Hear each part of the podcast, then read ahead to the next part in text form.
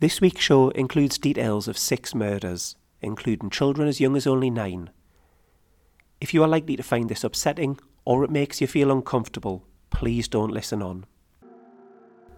One of the most haunted houses in America, if not the world, this previously unassuming property was the scene of a mass murder back in November of 1974, which appears to have kick-started some absolutely horrifying paranormal activity including slime oozing from the walls, family members levitating in their bed, and a demonic red eyed pig monster.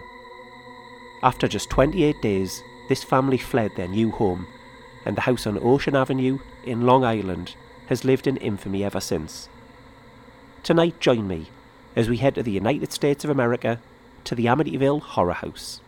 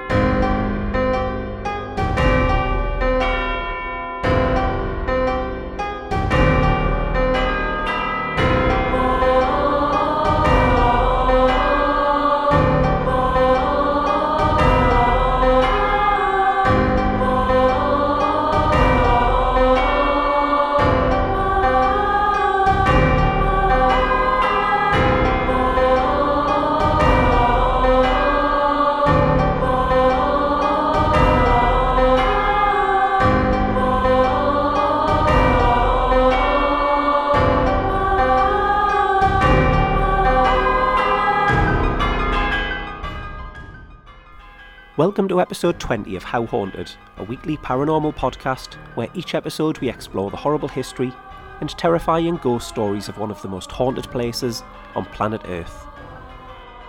I'm Rob Kirkup, author, paranormal historian, and ghost hunter from the northeast of England. Allow me to be your guide as we dare to investigate in depth the often dark and troubled history of each location, and of course, the chilling tales of the ghosts that reside within. This week we visit New York and ask just how haunted is the Amityville Horror House?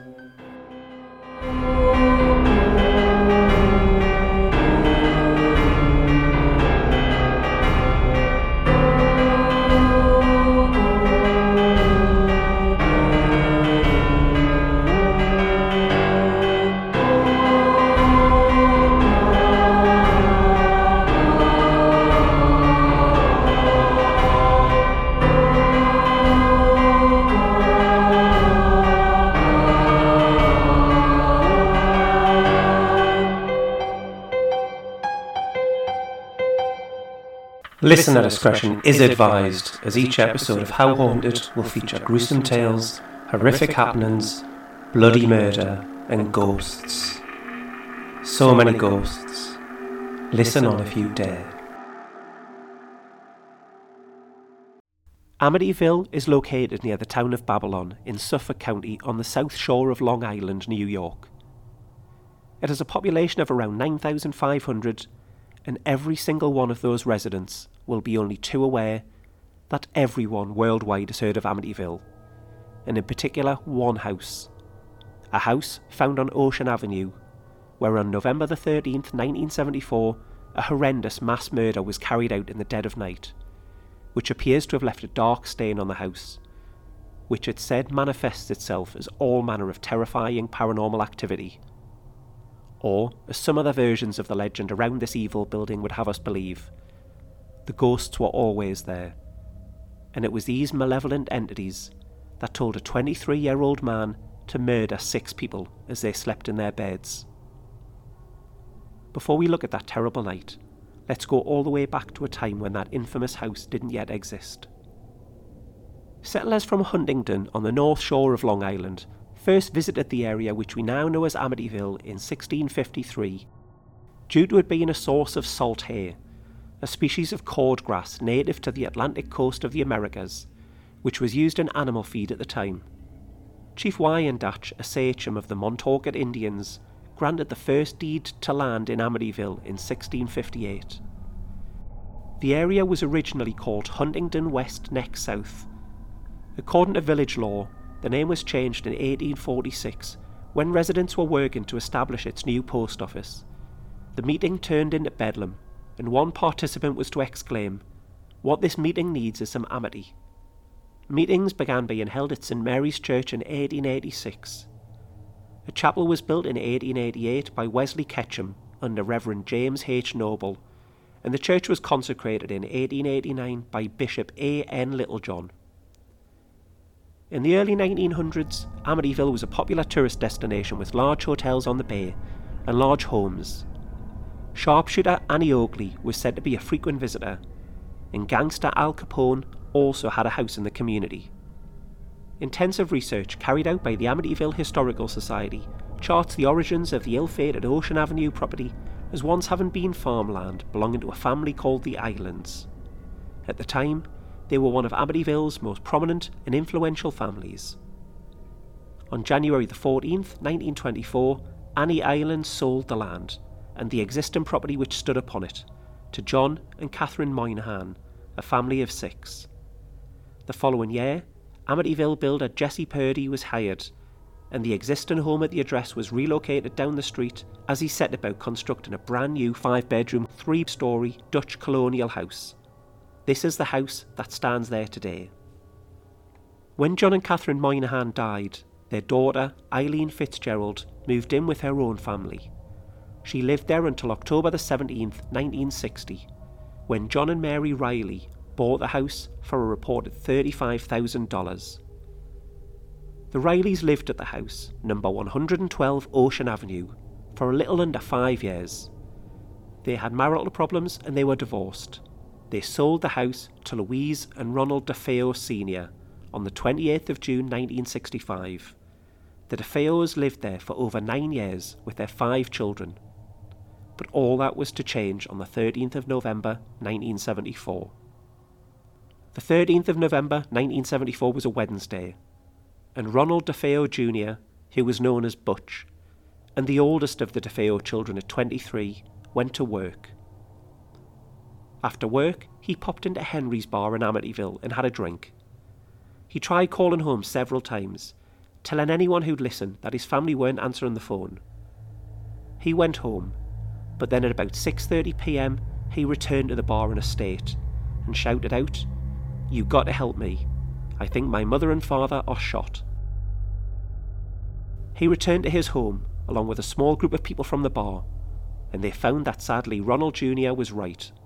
His parents, as well as all four of his siblings, two sisters and two brothers, were all dead in their beds. One of the group, a man called Joe Yeswit, called the Suffolk County Police, and between 7pm and 8pm, law enforcement arrived and secured the crime scene. By midnight, the bodies of the six victims were removed from the house, and autopsies were underway by 1am. The victims were Ronald Jr.'s parents, his father, Ronald Sr., who was just three days away from his 44th birthday, and his mother Louise, who was 42. His sisters, Dawn, who was 18, and Alison, who was 13. And his two little brothers, Mark, who was 12, and John Matthew, who was only nine years old. DeFeo Jr. was taken into police custody for his own protection. This was after he suggested to police that the killings may have been carried out by a mob hitman called Louis Falini. When the police started to piece together the crime, things didn't quite add up. They established that his parents were killed first, having both been shot twice, while all four of his siblings were killed with single shots.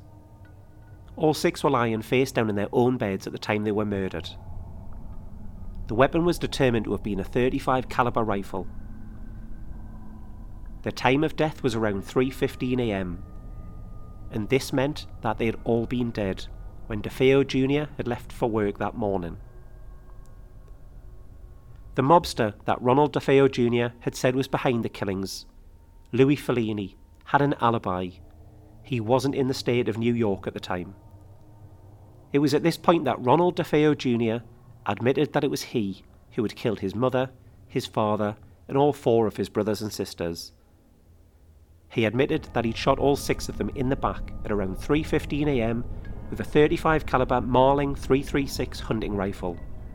He then said he'd taken a shower, disposed of the weapon and his clothes that were soaked in the blood of his own family members, and then left for work as usual. He told the police where he could find the clothes, the rifle, and the cartridges he had used to commit the murders. These were all recovered shortly afterwards. On Monday, the 18th of November 1974, at St Charles Cemetery in Farmingdale. The trial of Ronald DeFeo Jr. started on October the 14th, 1975. His defence lawyer, William Weber, mounted an affirmative defence of insanity. DeFeo Jr. claimed he had killed his family in self defence because he had heard their voices plotting against him. Reportedly, he said at trial, As far as I'm concerned, if I didn't kill my family, they were going to kill me. And as far as I'm concerned, what I did was self defence, and there was nothing wrong with it. When I got a gun in my hand, there's no doubt in my mind who I am. I am God. The insanity plea was supported by the psychiatrist for the defence, Dr. Daniel Schwartz, the psychiatrist for the prosecution, Dr. Harold Zolan, maintained that although Ronald Jr. was an abuser of LSD and heroin, and he also had antisocial personality disorder, he was completely and utterly aware of his actions at the time of the crime. Ronald DeFeo Jr. had grown up with an abusive father and a passive mother, and his troubled childhood contributed to his reliance on substances as an adult. He not only lashed out at his father, but he once even threatened him with a gun. His parents hoped that letting him live at home and helping him out with money when they could would help him, as he, their eldest son, struggled to hold down a job. But ultimately, it would result in tragedy and the loss of six innocent young lives.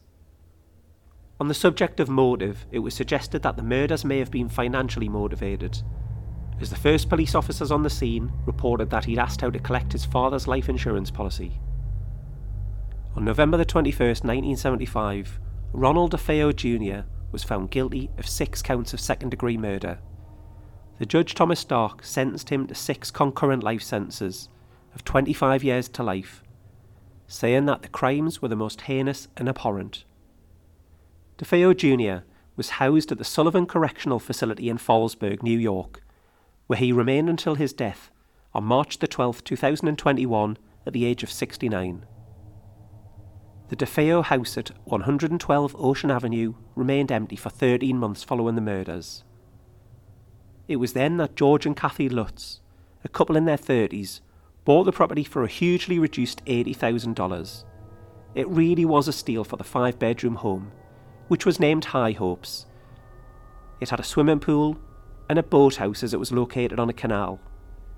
They'd been made aware of the murders by the real estate broker tasked with selling the home and after discussing it, the Lutzes agreed this wouldn't be a problem for them. They also agreed a fee of $400 for the DeFeo furniture, including beds, which had been left at the property. They moved in on December the 18th, 1975, with their three children that Kathy had from a previous marriage Daniel, who was nine, Christopher, who was seven, and Melissa, who they called Missy, who was five. They also had a crossbreed Malamute Labrador dog named Harry. After just 28 days, they moved out. They hadn't even made a payment on their mortgage yet. On the 30th of August 1976, they returned the house to Columbia Savings and Loan. The Lutzes had good reason for moving out, and we'll get into this in great detail shortly as we look at these two pivotal characters in the story of the Amityville Horror House. On March the 18th, 1977, the same year that Jay Anson's book named The Amityville Horror A True Story went on sale. Jim and Barbara Cromarty, the owners of Riverhead Raceway, purchased the home from the bank for $55,000. By the end of this year, the house was famous the world over because of the murders, the happenings during the Lutz's brief stay, and the hit book, which was followed by a movie in 1979 starring James Brolin and Margaret Kidder. The Cromartys were plagued by visitors desperate to get a look at the notorious house, it became such a problem that they changed the address from 112 Ocean Avenue to 108. This was in an effort to throw off these ghoulish, unwelcomed guests who lined up outside the house to take photos. The house remains number 108 to this day. At one point, the hordes of tourists became unbearable, so the Cromartys moved out, putting the house up for sale and leaving a family friend named Frank Birch to look after the place while they were away. The house didn't sell, so the Cromartys moved back in. In 1987, Barbara's son David Roskin passed away, and the Cromartys once again moved out of 108 Ocean Avenue, this time for good. The house was purchased by Jean and Peter O'Neill on August 17, 1987, and they made some changes, including filling in the swimming pool and changing the iconic eye windows to more traditional square ones. A decade later, the house was sold again to Brian Wilson, not the one from the Beach Boys, for around $310,000. He made further changes, including adding a sunroom. The most recent sale of the house came in 2017 when it was bought for $605,000. The house is most arguably the most famous haunted house on the planet and this is mostly due to the 28 days the Lutz family lived there. Let's look at what happened to cause them to flee after such a short period of time. Despite there previously being no known paranormal activity in the house, from the moment the Lutzes moved in, terrifying occurrences began. First, there were the flies, a plague of them, even in December. As the family unpacked their belongings, they were covered in thousands of flies which seemed to come from nowhere a priest, Father Pecoraro, visited the house on the 18th of December to perform a blessing for the tragic victims who'd lived and been murdered there so recently. When blessing one of the bedrooms, he allegedly heard a voice scream, Get out! He didn't say anything at the time, but he called the Lutzes on Christmas Eve to warn them to never sleep in that particular room. Some reports say that the priest would develop blisters on his hands and have a fever shortly after leaving the house. At first, the happenings were only minor, such as objects moving and strange stenches. But then, whoever or whatever was haunting the house became more violent. On one occasion, the family were in the kitchen when a sharp knife was thrown across the room. The Lutzes reported that apparitions began appearing, and members of the family suddenly experienced violent mood changes, seemingly out of character and for no reason. The house just wouldn't get warm. It was always cold. The garage door opened and slammed closed on its own all the time, and the Lutz children stood watching it, unable to believe their eyes. The family dog Harry was seen trying to hang himself by his lead. George would wake up nightly to the sound of the front door slamming. He would race downstairs to find the dog sleeping soundly at the front door. Nobody else would hear the sound, although he would say it was loud enough to wake the whole house. He would also wake every night at 3.15am, the very time that the DeFeo family were being murdered in their beds. And the worst was still to come. The spirits began to physically harm the family. Mysterious scratches appeared on family members' bodies. The Lutzes once again attempt to have the house blessed. When the priest attempted to cleanse the spirits haunting the family day and night, a chorus of disembodied voices rang out around the house saying, Will you stop? Green slime oozed from the walls and out of keyholes. Then there were the cold spots in the rooms and hallways, so cold that they could see their breath, and their teeth would start to chatter. A crucifix hanging on a wall was found to have turned itself upside down. A sculpted lion came to life and bit George. George discovered a hidden red room in the basement. It was a small room around four foot by five foot, painted entirely in red, that he discovered behind shelving. This room wasn't mentioned in the building plans and hadn't been mentioned at all by the real estate agent. But the Lutz's dog Harry refused to go near it, cowering and whimpering in fear. Unseen hands would rip doors from hinges, damaging locks, doors, and windows, and it would slam cabinets closed. The horrendous smells got worse, with smells ranging from cheap perfume and the smell of excrement while tending to the fire, George and Kathy saw the image of a demon with half his head blown out. It was burned into the soot at the back of the fireplace. Famously, the Lutz's five year old daughter Missy developed an imaginary friend called Jody, a demonic pig like creature with glowing red eyes. It's not unusual for children to have imaginary friends, even though this one seems particularly dark for an innocent child of five to have dreamt up.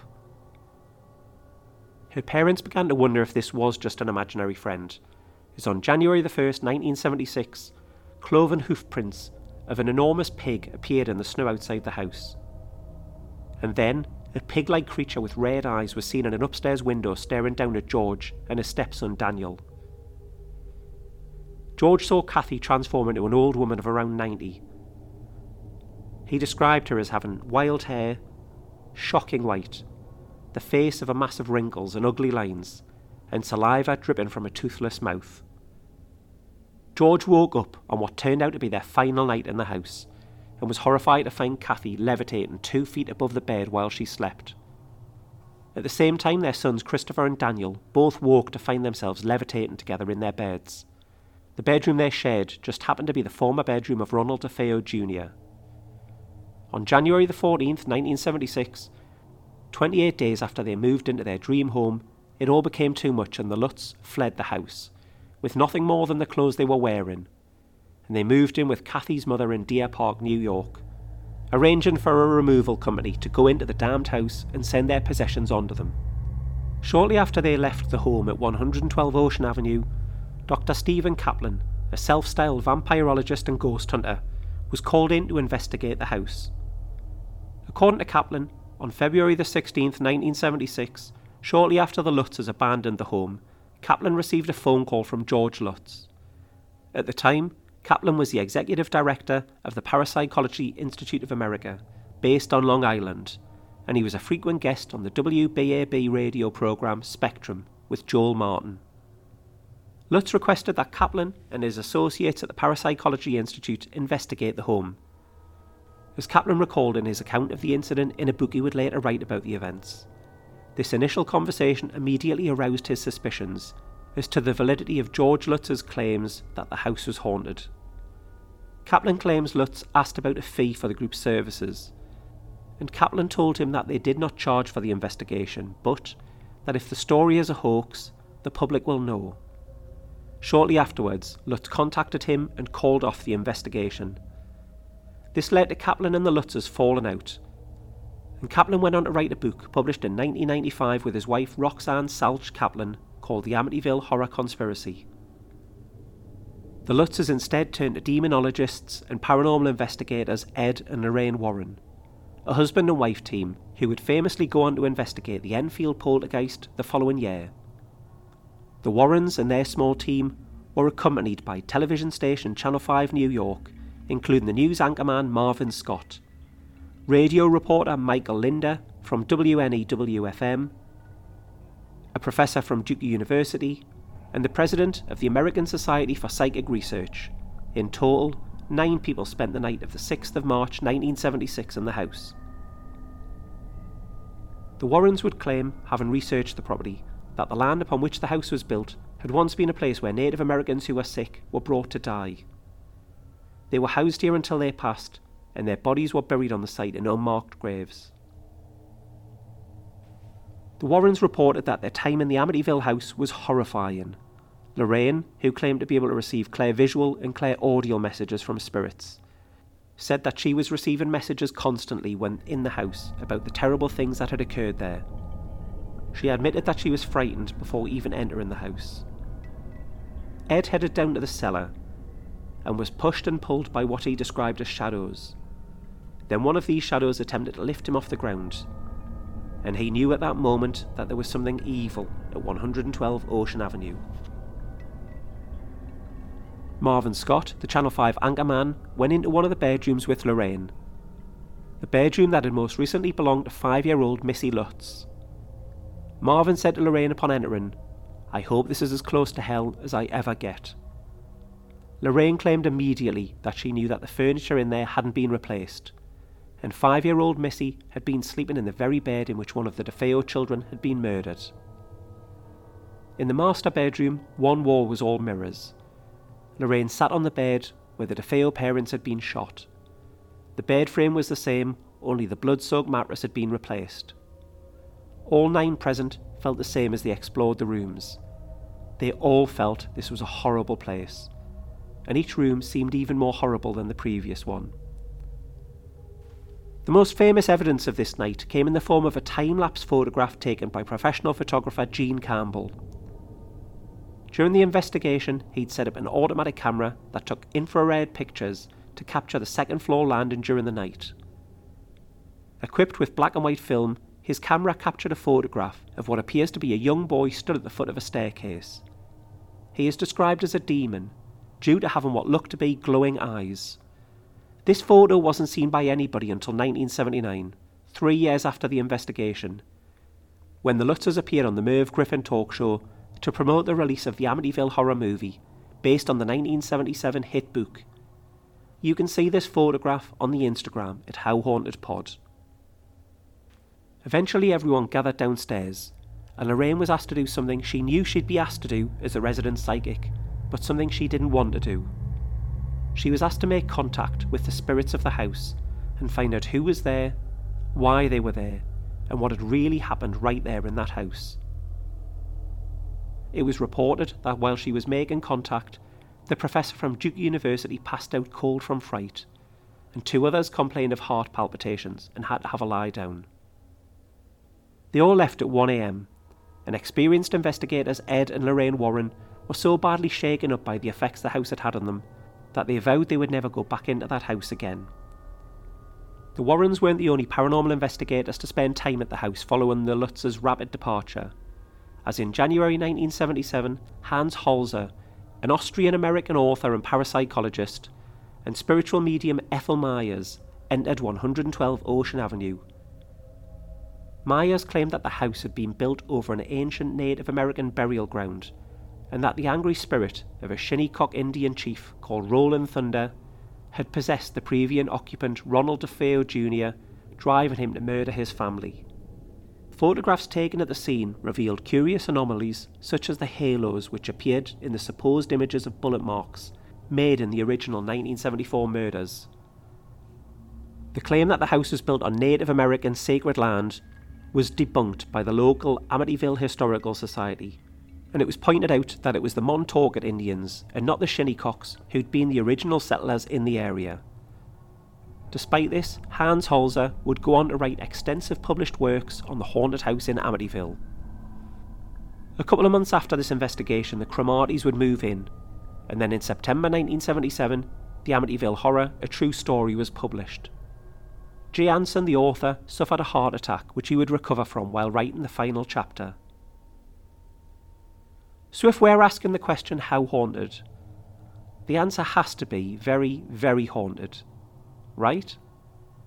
Well, almost immediately following the publication of the book, accusations that the whole thing was nothing more than a hoax were aimed at Jay Anson and the Lutz family. There are a number of reasons why this is the case, which we'll look at in a moment. But the real challenge now with the Lutz's versions of events is that there's been four subsequent owners in the 48 years since they fled the house, and not one of them has ever reported any kind of paranormal activity whatsoever. James Cromarty, who bought the house in 1977 and lived there with his wife Barbara for 10 years, commented, Nothing weird ever happened, except for people coming by because of the book and the movie. The local residents and authorities in Amityville have always been unhappy with the attention that the Amityville horror brings to the town, and generally decline requests to discuss it publicly. The website of the Amityville Historical Society makes no mention of the 1974 murders or the period that the Lutz family lived at 112 Ocean Avenue and the subsequent fallout. The History Channel made a documentary about the Amityville horror in 2000, and the Historical Society refused to take part when approached. In the 2005 documentary, The Real Amityville Horror, Rufus Island, who was a neighbour of the DeFeos and who lived there all of his life until his passing in 2008, said that there were busloads of people visiting daily. Even in the worst thunderstorms, there'd be 50 or so people lined up in the street outside the house taking photographs. He found people having picnics in his back garden, and even nuns from Sweden who had driven down his driveway and then got stuck there. Another resident talked about how people would run into the garden of the famous house, ripping up pieces of the lawn, ripping off pieces of the siding of the house, desperate for a souvenir they could take home from the horror house. Some could argue that given the unwanted attention and the visitors to the house, coming out and reporting any kind of scary happenings would simply add fuel to the fire. Or it could be as simple as it seems. Nothing out of the ordinary has happened. No demonic pig monsters, no oozing slime, no spooky voices demanding people to leave. Nothing. Let's look at some of the hoax rumours and the contradictions in the story that the Lutzers told that came out in the early days. It is believed that the scepticism began with claims made by Dr. Stephen Kaplan, but he wasn't the only one to quickly come forward and cast doubts on the versions of events portrayed in the new best selling book. Details emerged in the press that George Lutz, a land surveyor, couldn't really afford the house, even at its knockdown price of $80,000. So likely left the property as quickly as he did for financial reasons rather than supernatural ones. It was argued that George Lutz had a fascination with the paranormal, but the couple had severe debts. George, in particular, from a failing business, leading skeptics to believe that the incredible, some would say unbelievable, stories told by the Lutzers were invented in order to have a story to sell to the media, who still had a morbid interest in 112 Ocean Avenue due to the murders which had happened only a year earlier. The claims of physical damage to the locks, doors, and windows were rejected by Jim and Barbara Cromarty, who had lived there next. Barbara Cromarty argued that they appeared to be the original items and had not been repaired. The Cromartys went on to talk about the Red Room and explained that there was nothing special about it, it was merely a small closet in the basement and would have been known to the previous owners of the house because it was not concealed in any way. A claim made in chapter 11 of the book says that the Amityville Historical Society told George and Kathy that their property was on or near land the Shinnecock Indian Nation had used as an enclosure for the sick, mad, and dying, but that the tribe hadn't buried anyone there because the property was infested with demons. According to journalist Alec Dresler and Jim Scoville, writing for Newsday newspaper, the Amityville Historical Society's curator was approached for comment and dismissed this supposed fact, going on to say that the society held no information on the Ocean Drive property and that the Shinnecock tribe had no ties whatsoever to the Amityville area. A number of researchers fact checked claims made by the Lutzers and Anson's book and found literally hundreds of inaccuracies. For example, Rick Moran and Peter Jordan looked at the claim that Jody the demonic pig had left hoofprints in the snow on the 1st of January 1976, and they quickly found out that there'd been no snowfall in or around Amityville at any time around that date. In both the book and the movie based on the book, police officers are depicted as visiting the house, but records showed that the Lutzers did not call the police at all during the 28 day period that they were living on Ocean Avenue. Following the movie's release, one of the most damning testimonies against the Lutzers versions of events was printed in the September the 17th, 1979 issue of People magazine. William Weber, who had been Ronald DeFeo Jr.'s defense lawyer, was quoted as saying, I know this book is a hoax. We created this horror story over many bottles of wine.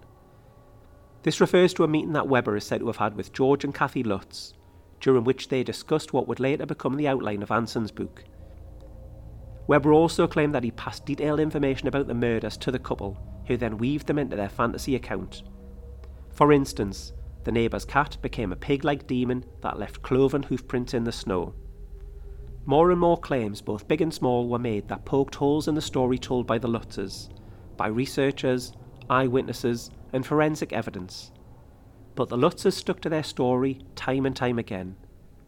They even took legal action in May 1977 when they filed a lawsuit against William Weber, who had claimed to make it all up with them, Paul Hoffman, who was a writer working on an account of the hauntings, Bernard Burton, and Frederick Mars, who were both alleged clairvoyants who had examined the house, along with Good Housekeeping magazine, the New York Sunday News, and the Hearst Corporation.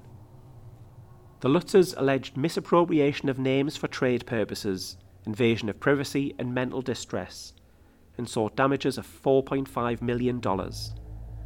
This case came about when William Weber had sent a book contract to the Lutzers in March of 1976. His proposal was that they form a company which would write a book all about the horror at the house in Amityville. The Hoffman, Weber, Burton and Mars Corporation, HWBM, would see Weber himself, Frederick Mars and Bernard Burton, and Kathy and George Lutz each receive 12% of any earnings of HWBM. Since Paul Hoffman was the writer of the book, he would receive the larger share, 40%. The Lutzers didn't agree to this proposal, as they felt the 12% offer to them was unfavourable. Instead, they went to author Jay Anson, who would go on to write The Amityville Horror, a true story, as they felt this would make a better deal for them financially. In reality, it's been reported that the Lutzes made around $300,000 from the Amityville Horror. This is still an enormous sum of money, and certainly motivation to conspire to create an elaborate hoax. But the book and rights to the movie made millions. Nevertheless, even though the contract was not in place for Paul Hoffman to write the proposed book, this did not stop him from selling two articles about the Lutz's experience, both of which were almost identical. The first article appeared in an issue of New York Sunday News on July the 18th, 1976, titled Life in a Haunted House. The second was titled Our Dream House Was Haunted and appear in the April 1977 edition of Good Housekeeping magazine. The Lutzes received no money from these two publications, and this was the cause of the legal battle. In a counterclaim, Hoffman, Weber, and Burton each filed against the Lutzes for $2 million, citing that they had perpetrated a fraud and had breached their contract. Judge Jacob Mishler dismissed the claim against Good Housekeeping, New York Sunday News, and the Hearst Corporation because there were no invasion of privacy issues and because the plaintiffs had failed to state a claim upon which relief could be granted to them. Judge Mishler, however, eventually handed the case over to Judge Jack B. Weinstein. When the trial began, Judge Weinstein, who was known to be a no nonsense judge, presided over the case in his Brooklyn U.S. District Court. Father Ray Pecoraro, who was called Father Mancuso in the book, and who was asked to have blessed the house while covered in flies, and clearly heard a voice say, Get out, was asked to give evidence during the trial. And he testified under oath that the only contact he'd had with the Lutzers had been in a telephone call, and he'd never visited the house. On September the 10th, 1979, Judge Weinstein dismissed the rest of the Lutzers lawsuit and allowed the defendant's counterclaim to continue. He said, Based on what I have heard, it appears to me that to a large extent the book is a work of fiction, relying in large part upon the suggestions of Mr. Weber. The next day, the counterclaim was settled, and the entire case was dismissed. In contrast to the Weber and Lutz's version of events around the idea for the book, Ronald DeFeo Jr. has a different take on what happened.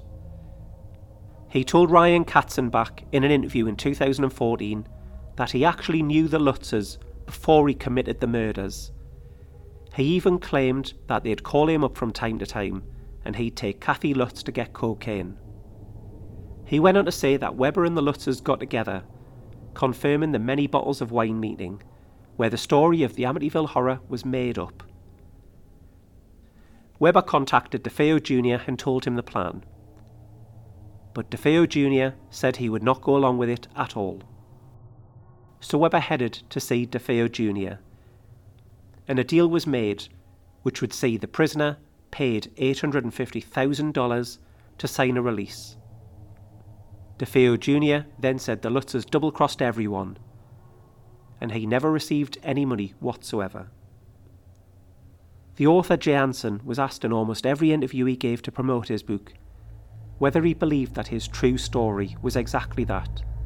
He never said he did. He would explain that he based his book on around 35 hours of audio recordings given to him by George Lutz, plus about 5 hours of interviews he conducted to get the timeline right. Whenever the inevitable question was put to him, he would give an answer along the lines of, I have no idea whether the book is true or not, but I am sure that the Lutzes believe what they told me to be true. Jay Anson died on March the 12th, 1980, following heart surgery, only three years after the Amityville Horror was published. He was 58 years old. That autumn, his second novel, 666, which was also about a haunted house, was released. In a 2009 interview with White Noise Paranormal Radio, Rick Moran, who'd been picking holes in the Lutz's story from day one, claimed that Anson more or less admitted to him in the late 70s that the book was essentially a work of fiction. What about the demon child photo taken during the Warrens' investigation of the Amityville house? Arguably the most famous ghost photograph of all time. That has to be pretty compelling evidence for the fact that there's something not quite right about this house. Okay, so. The first time I ever saw this photograph, and I remember it vividly, I got chills. Every hair on my body stood on end, and there was no doubt about it in my probably 10 or 11 year old mind. I was staring at the face of one of the murdered DeFeo children. I couldn't shift the image of those glowing eyes from my mind. It kept me awake at night. I was genuinely frightened by it. However, if you look at the photo now using the much more advanced means we have in the year 2023, even just being able to zoom in on a laptop, tablet, or mobile phone, you can see quite clearly that these demonic looking eyes appear to be glowing due to whoever it is wearing a pair of glasses. I've added in zoomed in photographs to the Instagram, and it's plain to see. Not only that, but it doesn't appear to be a young boy at all. It could easily be a man. There's now a theory that this was Paul Bartz. Bartz was one of the investigators helping the Warren that night, and he wore glasses.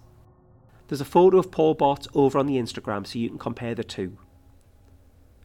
Despite it seeming that this photo can now most likely be debunked, there are still people who are convinced beyond a shadow of a doubt that this photo is a ghost. Let me know what you think. George and Kathy Lutz divorced in 1988 and both have since passed away. Kathy died of emphysema in 2004 and George died of heart disease in 2006.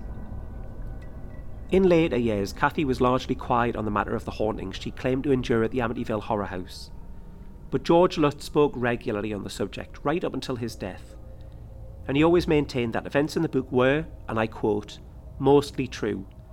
He did concede, though, that some of the details had been exaggerated, such as the famous green slime oozing out of the walls.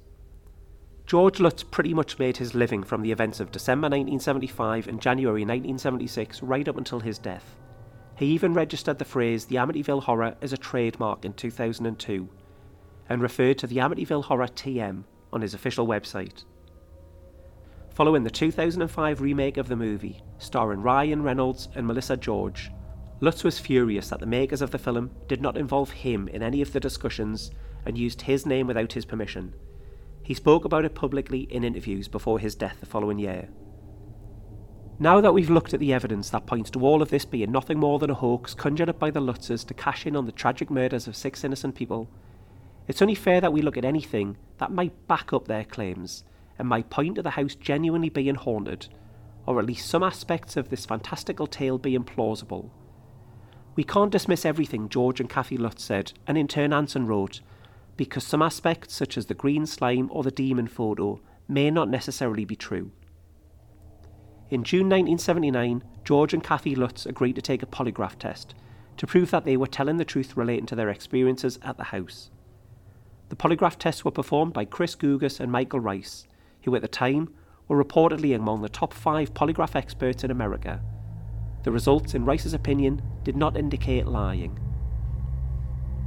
Father Ray Pecoraro, who had testified under oath that he had never blessed the house and had only ever spoken to George Lutz on the telephone, appeared in silhouette on October the 4th, 1979, on an episode of season 4 of a television program called In Search of which was a weekly show devoted to mysterious phenomena. And what he said completely contradicted what he had said in the court case in September of that same year, while swearing on the Bible. I play the audio for you now in its entirety so you can hear exactly what Father Pecoraro had to say. I was blessing um, the sewing room.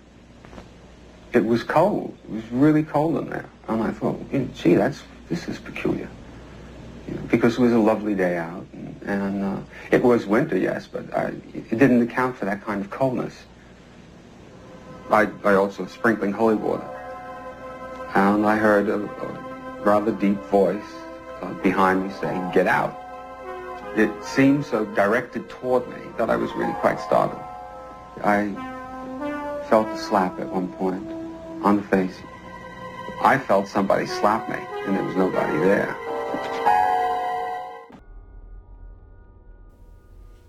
What about those who came out and spoke out publicly against the Lutzes? Dr. Stephen Kaplan said very early on that the whole thing was a hoax, and he would even write a book to back up his claims. Kaplan and the Warrens, who benefited from Kaplan not getting to investigate the house after apparently saying he would expose any hoax, butted heads publicly on the subject of the house for two decades. Kaplan is an interesting character, as he called himself doctor despite not appearing to hold any qualifications that would grant him such a title. He was also the president of the Parapsychology Society of Long Island, which it seems he may have founded himself. The Warrens and the Lutzes maintained that the reason Kaplan was so outspoken about the case at the property was that he was jealous that he missed out on the paranormal case of the 20th century, and the Warrens found huge fame because of their involvement. Ed Warren publicly offered Kaplan $5,000 to provide evidence of the hoax. Some sources claim that Kaplan said that he had photographs that would prove that this was all just a made up story, and that he had conducted his own investigation at the property and nothing happened. Kaplan declined to take Ed Warren up on his offer. Kaplan wrote his book The Amityville Conspiracy, and one week before the book was published in 1995, he died from a heart attack. Somebody else who publicly spoke out about the Lutzes was the lawyer William Weber. He claimed that he'd made the entire thing up with them over many bottles of wine. It's been claimed, however, that the Lutzes didn't drink, and the only bottle of wine they actually had in the house was a bottle of blessed wine given to them as a gift by Father Pecoraro. Weber could have potentially borne a grudge, as he had hoped to have the book written by Paul Hoffman, which would have seen him receive 12% of the profits from the sales which proved to far surpass anyone's expectations, and he'd have received money from the rights to the movie being sold. Instead, he received nothing. Of course, the only people who really know what happened during those 28 days were the five people living there at the time George and Kathy, who have both now passed away, and the three children Daniel, Christopher, and Missy. For over 30 years, the three shied away, but in more recent years, both Daniel and Christopher have spoken extensively on their short time living at 112 Ocean Avenue. Missy hasn't spoken a word publicly about what happened in the near 50 years since, and likely never will. Christopher, who was seven at the time he lived in the house, was the first to speak to the media, now calling himself Christopher Quaratino. He explained his name change in a 2012 interview for 30 odd minutes, hosted by Jeff Belanger. He said that when he was in the military, a sergeant got in his face saying he was just a big hoax and calling his mother and stepfather liars. He'd had this all the way through school and throughout his military career and decided that he just didn't want to deal with it anymore. He went through the process of changing his name so that when he left the military, people wouldn't associate his name with the book in the movies. And he said that unless somebody was a very, very close friend following that, he would never ever bring up that part of his life. Growing up was tough for Christopher and he regularly clashed with George, his stepfather, and he moved away from the family to start a life of his own when he was just 16 years old. Since opening up on the subject, he's spoken to a variety of media sources, and you can read all of the interviews with him online, or you can watch hours of him speaking on YouTube. What he has to say on the matter is very similar in each interview, so let's look at the first time he ever talked about the Amityville horror. He spoke with the Seattle Times in 2005 30 years after the events, and the year that the remake of the movie was released. He told the newspaper that the haunting was not a hoax, but that his stepfather at the time, George Lutz, brought the troubles on himself by dabbling in the occult, and then fabricated all manner of paranormal incidents on top of what actually happened in order to profit off books and movies about the house. He said so far, there's been three representations of what happened in that house, and not one of them, not the book, not the movie, nor the remake released last month, is accurate. Talking about his stepfather George, he said, He's a professional showman, in my opinion. I just feel as though we're all being exploited. He said that George Lutz was extremely curious of everything paranormal, and he tried to summon supernatural beings by chanting. I don't know that I'd call it black magic, but it was, a way to call up spirits. Some of the alleged incidents detailed in the Amityville horror book, such as unseen forces ripping the front doors from its hinges, never occurred. He said that he saw a definite spectral figure, as definite as a shadow, in the shape of a man that moved towards him, then dissolved away. Talking about George, he finished by saying, He points his finger at the house and says there's something evil there. Finger should be pointed at what he had done. He's a perpetrator and an instigator. Christopher's older brother, Daniel Lutz, has only spoken once publicly about the happenings at 112 Ocean Avenue, and that came in 2013, 37 years after fleeing the house as a nine year old. Much like his younger brother, he left home at an early age, heading to the southwest of America at just 15, where he lived homeless for a while. Today he's back in New York, he lives in Queens, where he's a skilled stonemason, and he has two grown up children of his own, although he is separated from their mother, who was his wife. It seems likely that he would have never broken his silence, but a friend of his contacted Eric Walter, who had created a website all about the Amityville haunting and was planning to release a documentary on the subject matter. Walter persuaded Daniel to take part in the project, and My Amityville Horror was released in 2013. It soon became clear that there was no love lost for his late stepfather, who he said would beat the children with a wooden spoon. He had the perfect opportunity to bury George Lutz's version of events. However, he was adamant that the hauntings really happened. He said that the house ruined his life, and he continues to have nightmares to this day. He said, I just wanted somebody to believe me. It has been in my dreams my whole life. Echoing claims made by his brother, he said George's beliefs and practices triggered what was going on in the house. It was like magic trick gone bad that you couldn't shut off. He explained that even before they moved to Amityville, his stepfather had bookshelves full of books all about Satanism and black magic. Daniel even claimed to see George move a spanner using telekinesis. It clearly moved, but he didn't touch it, he just willed it to move with his mind. As soon as the family moved into the house, he felt something wasn't right. He took a box upstairs to their playroom, and when he entered the room, it was swarming with hundreds of flies. He killed a hundred or so, but they were still everywhere, so he went to find his mother. When she followed him to the room, all of the dead flies had disappeared. That's when my confusion started, he added.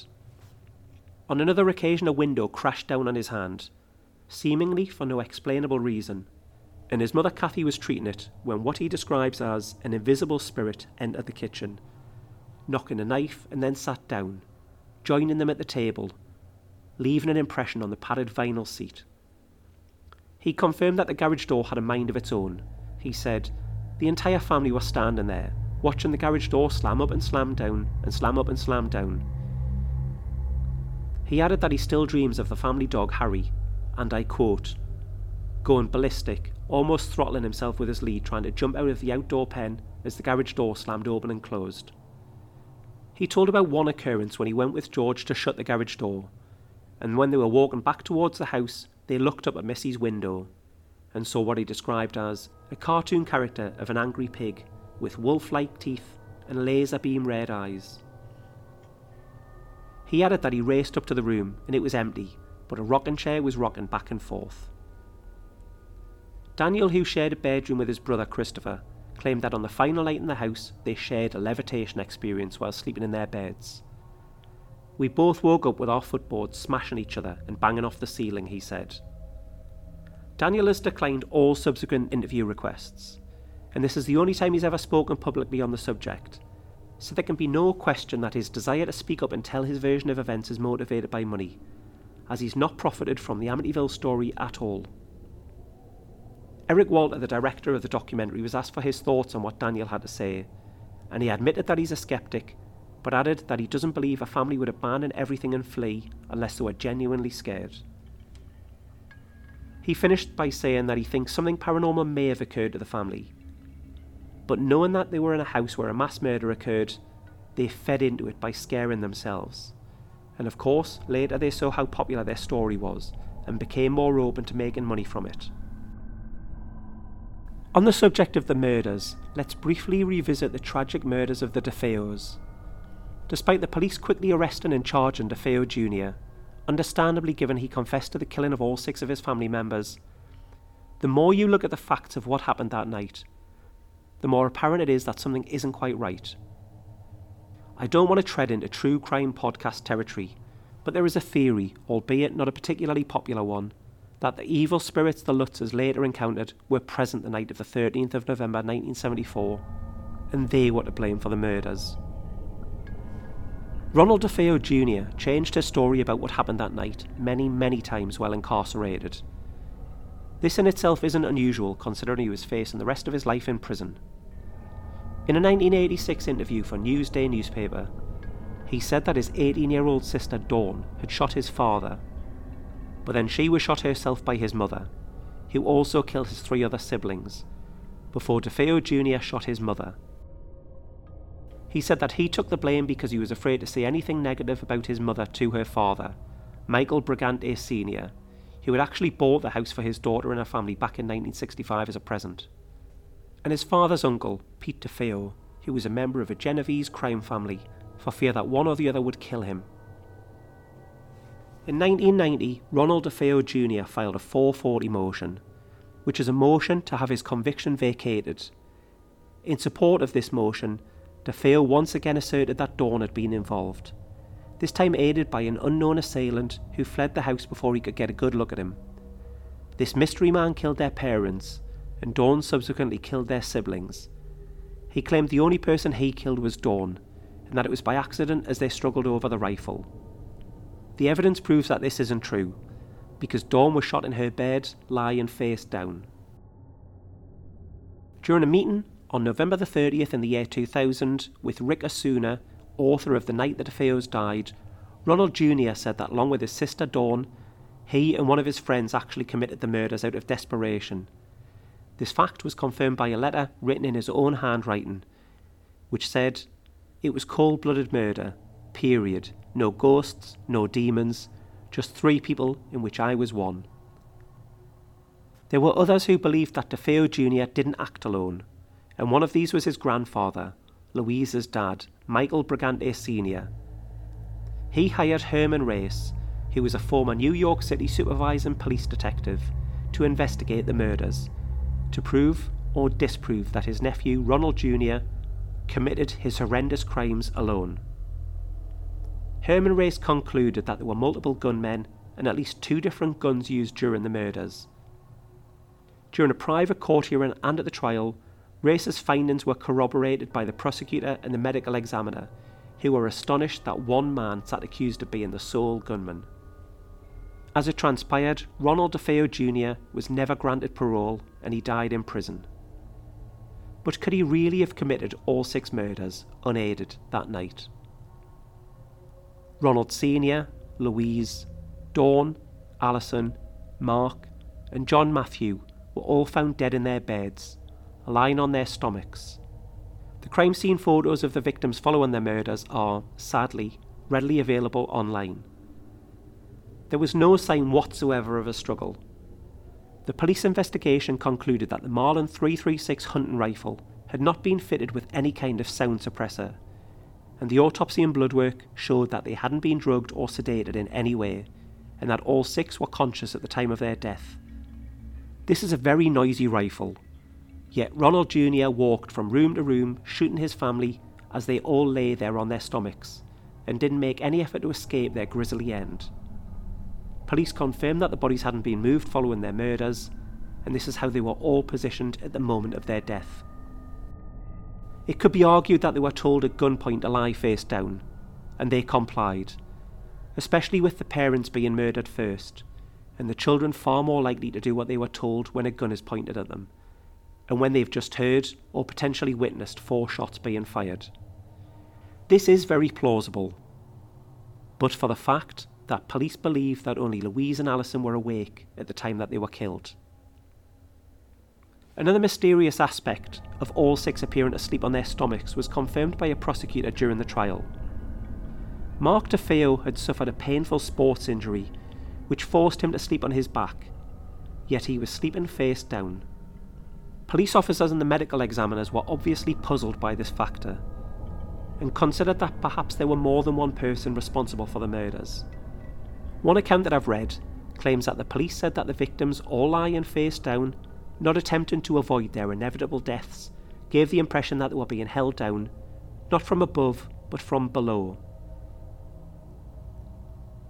Let's take this supposed quote from the police with a pinch of salt as appears likely to be an embellishment to strengthen the argument that there was something supernatural happening the night of the murders, long before the Lutzes moved in. However, what isn't up for debate is the fact that there's something very, very strange, dare I say inexplicable, about this aspect of the murders. Nobody has offered any explanation for how or why this happened, with the exception of the Warrens. Ed and Lorraine claimed that DeFeos were all in a state of phantomania. This isn't an actual recognised medical condition or event. Rather, it's a term that's been coined to refer to paralysis occurring when somebody is under attack from supernatural forces, also known as psychic paralysis. Another confusing aspect is that eight shots were fired, and despite the houses in the street only being about 40 feet apart, not a single neighbour heard any gunfire at all. It was a stormy night, but police have said that the 336 Marlin hunting rifle is sufficiently loud that it should have been clearly heard by nearby houses over the noise of the storm. As it transpires, the only noise reported by any neighbour at around 3.15 the time the DeFeos were being killed one by one was the noise of the family dog barking. Ronald Jr. has been quoted as saying he couldn't stop killing his family. On another occasion, he said, There was a shadow ghost alongside me during the killing, which compelled me to shoot my family. And there are some that do believe that there may be much more to what happened that night, despite Ronald Jr. being on drugs at the time, that he was actually possessed by a demon, or he was in the presence of some kind of evil entity who made him do it. Almost 50 years on from the murders and the alleged paranormal activity which sent the Lutzes fleeing in terror, the huge interest in the Amityville Horror House shows no sign of slowing down. Jay book, The Amityville Horror A True Story, is estimated to have sold around 10 million copies since it was first published in 1977. The 1979 movie set independent movie records at the time, and there are now being close to 30 horror movies made about Amityville. It's a case which has embedded itself in the consciousness of those with an interest in the paranormal, and for good reason. But now that you've heard all about the alleged occurrences and both sides of the story, do you think that the house, which is now 108 Ocean Avenue, could really be haunted? Let me know, I'd love to hear from you. One thing that can't be debated is that a lot of people made a lot of money from what was said to have happened at this house. But there were a large number of victims here, the residents of Ocean Avenue, whose life would never be the same again due to their previously peaceful street becoming a must see tourist destination. The Lutz children, who were thrust into the public eye at such a young age due to the actions of their parents, regardless of whether they were telling the truth or not about what happened during those 28 days and nights. And of course, the DeFeos Ronald Sr., Louise, Dawn, Alison, Mark, and John Matthew who all had their lives taken away from them needlessly at such a young age, and they have never been allowed to rest in peace, as crime scene photos of their lifeless bodies lying in their beds where they were shot and killed have been leaked and are posted all over the internet, and their murders were potentially capitalised on by greedy people looking to make some easy money by inventing ghost stories said to have happened inside the scary murder house of Amityville.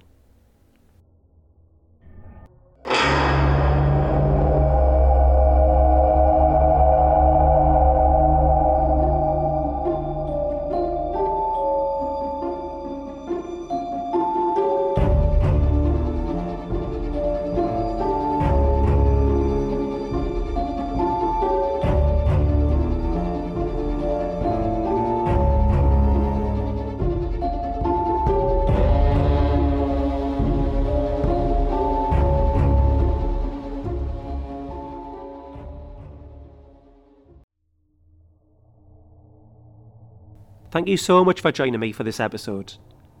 You can follow How Haunted on Twitter at, at HowHauntedPod or over on Instagram at HowHauntedPod, where you will see photos galore relating to the Amityville Horror House. If you want to get in touch, you can do so by visiting the website at www.how-haunted.com or you can email me directly at rob at how-haunted.com. Feedback, location suggestions and your own experiences are all more than welcome. Feel free to ask me any questions you like, and I'll answer them all on a dedicated Q&A episode. If you'd like to support the show and get early access to episodes, you can join the Patreon for less than the price of a pint. And you'll also get exclusive episodes where you'll join me on an actual paranormal investigation and hear the audio as it happened. There's five episodes of this nature waiting for you right now. If you aren't a fan of Patreon, or perhaps would prefer to make a one off donation to the podcast, why not donate £2 to buy me a coffee? All the information on how you can support How Haunted is in the podcast description and over on the website. If you've enjoyed this episode, if enjoy is the right word, then please subscribe and review the podcast on your podcast provider of choice. It really does help other people to find How Haunted. Next time out, we return to the UK and we head back to York and look at a location I investigated in October 2011 a 15th century building on the River Ouse, which has been used for important meetings and hosting royal visitors such as King Richard III and Prince Albert, as well as a court of justice where people were sentenced to death. The building is said to be haunted by a large man shaped figure whose heavy footsteps are regularly heard, ghostly monks, and even the gunpowder plotter Guy Fawkes. But would any of them make an appearance when I spend some time there after dark? Let's find out together next week when we turn our attention to the York Guildhall. Thank you so much for accompanying me for our paranormal adventures once again. Stay safe and join me next time when we will once again ask the question How haunted?